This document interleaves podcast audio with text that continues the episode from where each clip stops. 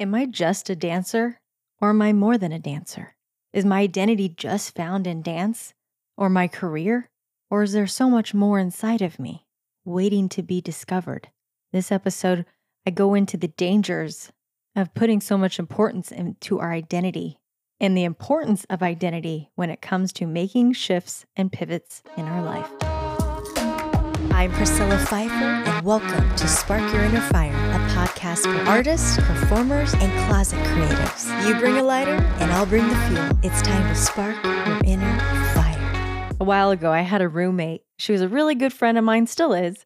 And one day we were out, we were hanging out with some friends. I was introducing her to new friends of mine. And when I introduced her, I said, This is my roommate. And she got super offended. Like, that's all she is. I'm just a roommate. I'm not just a roommate. We've actually been friends for a really long time. so her perception of roommate seemed like it was a lot lower than friendship, right? But to me, I felt like I was actually praising the introduction as though she's more than just a friend. Like she's obviously a friend, but we also live together. And that got me thinking about how much stock we put into our identity and how people perceive us or how we want them to perceive us. Like, take dancing, for instance feel like there's two extremes that tend to happen. One being, I'm just a dancer, that's all I am. Or the complete opposite of that, which is, I'm not just a dancer, I'm this, this, and this. And both sides is almost like this offensive perspective on perception of identity. I live in Vegas, so a lot of dancers, I would see them introduce themselves, and people ask, Well, what do you do? Like, oh, I'm a dancer. And naturally, people that aren't around dancers and they're in Vegas, they assume that you mean stripper. And that's fine if you're a stripper, but professional dancers take great offense to that statement. And it's because we've worked really hard to be able to call ourselves a dancer. And that's our profession. But then some interesting things happen as you progress in your career. It's almost like it starts to become this feeling like the version of you that you fill in that profession isn't good enough. Or even worse, that your entire identity is being held hostage by that role. And the problem with putting too much stock in how others view and perceive us, and more importantly, how we view ourselves, is that the thing that we're putting our identity into is fleeting. It's inevitable. It's not going to be here forever. And where else is this showing up in our lives? I mean, this could be in work in family, the roles within family. They're all temporal things.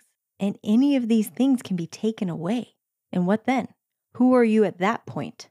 And some people even do this with trauma, with an injury or an illness. There's no doubt that these are difficult things, but there can come a point when that trauma becomes your identity. You live in that identity of being a victim. There's a quote I read that said, Many people are actually afraid to heal because their entire identity is centered around the trauma they've experienced. They have no idea who they are outside of trauma, and that unknown can be terrifying. I remember experiencing this. I've experienced this in many different scenarios, and I wish I had somebody to, to snap me out of it. For instance, when I had my knee injuries and everything started surrounding around those injuries. Well, I can't go to the audition because of my knee. When, if I was honest with myself, I could have. Suddenly, being an injured dancer was now my new identity without saying that out loud. And we could either choose to use those traumas that we're holding on to as a stepping stone to make us stronger, or we can choose to live in that identity. You can choose to let it be a stepping stone or allow it to be a roadblock. Is it something you're going to step on and move forward? Or is it going to be this big, gigantic boulder that keeps you from moving forward? Choose your rock. And I decided to choose to use it as a stepping stone. I allowed myself to start imagining the worst. I started allowing myself to examine and imagine what not dancing would look like. And it was hard. It was really freaking hard. But the idea of imagining the worst so when things do get taken away, it doesn't destroy you. It will be hard nonetheless, but it won't paralyze you if you've taken the time to examine and accept the possibility and the inevitability that it will be gone someday whether that be work, family, or something else that you've put your identity into. Like for me, no one can take God away from me. That's where my identity lies. And it, that may be different for you. But having your identity in one basket that can be destroyed isn't wise. How will you deal with it when the basket breaks? So if you're looking at yourself as a dancer and that's all I am, that's all I've ever done, I get it. I've been there. And I came close to it absolutely destroying me. Just the thought of not being able to do it. But it's inevitable. And in order to make the proper pivots of discovering new parts of you that you haven't even met yet, step one is recognition of your identity and that it's not only found in your career because you're more than your career. And that's, I think, one of the biggest, most difficult parts of making pivots. You know, you're an athlete or a dancer or whatever it is, and you've put your identity into that. And now you've got to make this shift. Who am I now? What does that mean for me? I'm just a dancer. That's all I know. Who am I now? Who will I become? An interesting thought occurred to me. I was looking backwards, thinking, what if I had never ever taken a dance class? And think of that yourself. What if you never ever stepped into a dance studio? You never knew that you have this passion and talent for this thing. You would never discover that you have this love, this inner depth love for this thing, dance.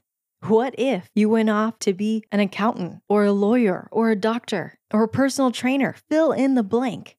What if you went on to do something else your whole life, thinking that that's your identity, thinking that's who you are, that you've you've reached the point of discovery, you've found what you are meant to do and become, never knowing that somewhere inside of you is a dancer, is someone who loves to dance, and it lights you up it sparks your inner fire, and you never knew it because you never stepped foot in a dance studio.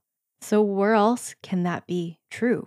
Is there a possibility that there's something else that you haven't discovered because you haven't stepped foot in the place that's needed to learn the thing that you're meant to do? I don't believe that we're all meant to do one thing, one purpose on this earth. I think we're here for several purposes. And when we can look at our past endeavors, our past successes as stepping stones rather than hindrances of why didn't I just do a different career? Why couldn't I just started to be a lawyer when I was 18 rather than pursuing this dance career? That's toxic thinking because your experience up until now means that starting over for you isn't starting over. It's starting from level 7 while other people are starting at level 0 trying to figure out what they're going to do. You're coming in with an abundance of resilience, of tenacity, of grit, and no one can take that away from you. And when you allow yourself to carry that those traits onto a new endeavor and start exploring what that means, then you're allowing yourself the permission to explore new possibilities that you haven't discovered inside of you because you are so much more than your identity. Identity keeps us wrapped up and distracted it keeps us blinded from seeing something else that maybe is supposed to be out there for us, but we're just stuck in our current identity, blinded. Let's say you're just saying, I'm just a lawyer, I'm just a doctor. That's who I am. These are my things. This is what I do. Then you will have never discovered dance if you never allowed yourself to explore because you were stuck in one identity. So have the courage to explore. Have the courage to be curious and listen to those small whispers of things that you enjoy that you've never really explored. It's never too late. And after listening to this, you might just start recognizing this trait in others, this trait of someone being stuck in the identity of their job or something else. Maybe there's somebody who talks about themselves so much. Like, and you might be thinking they're like complete narcissists completely conceited and all about themselves.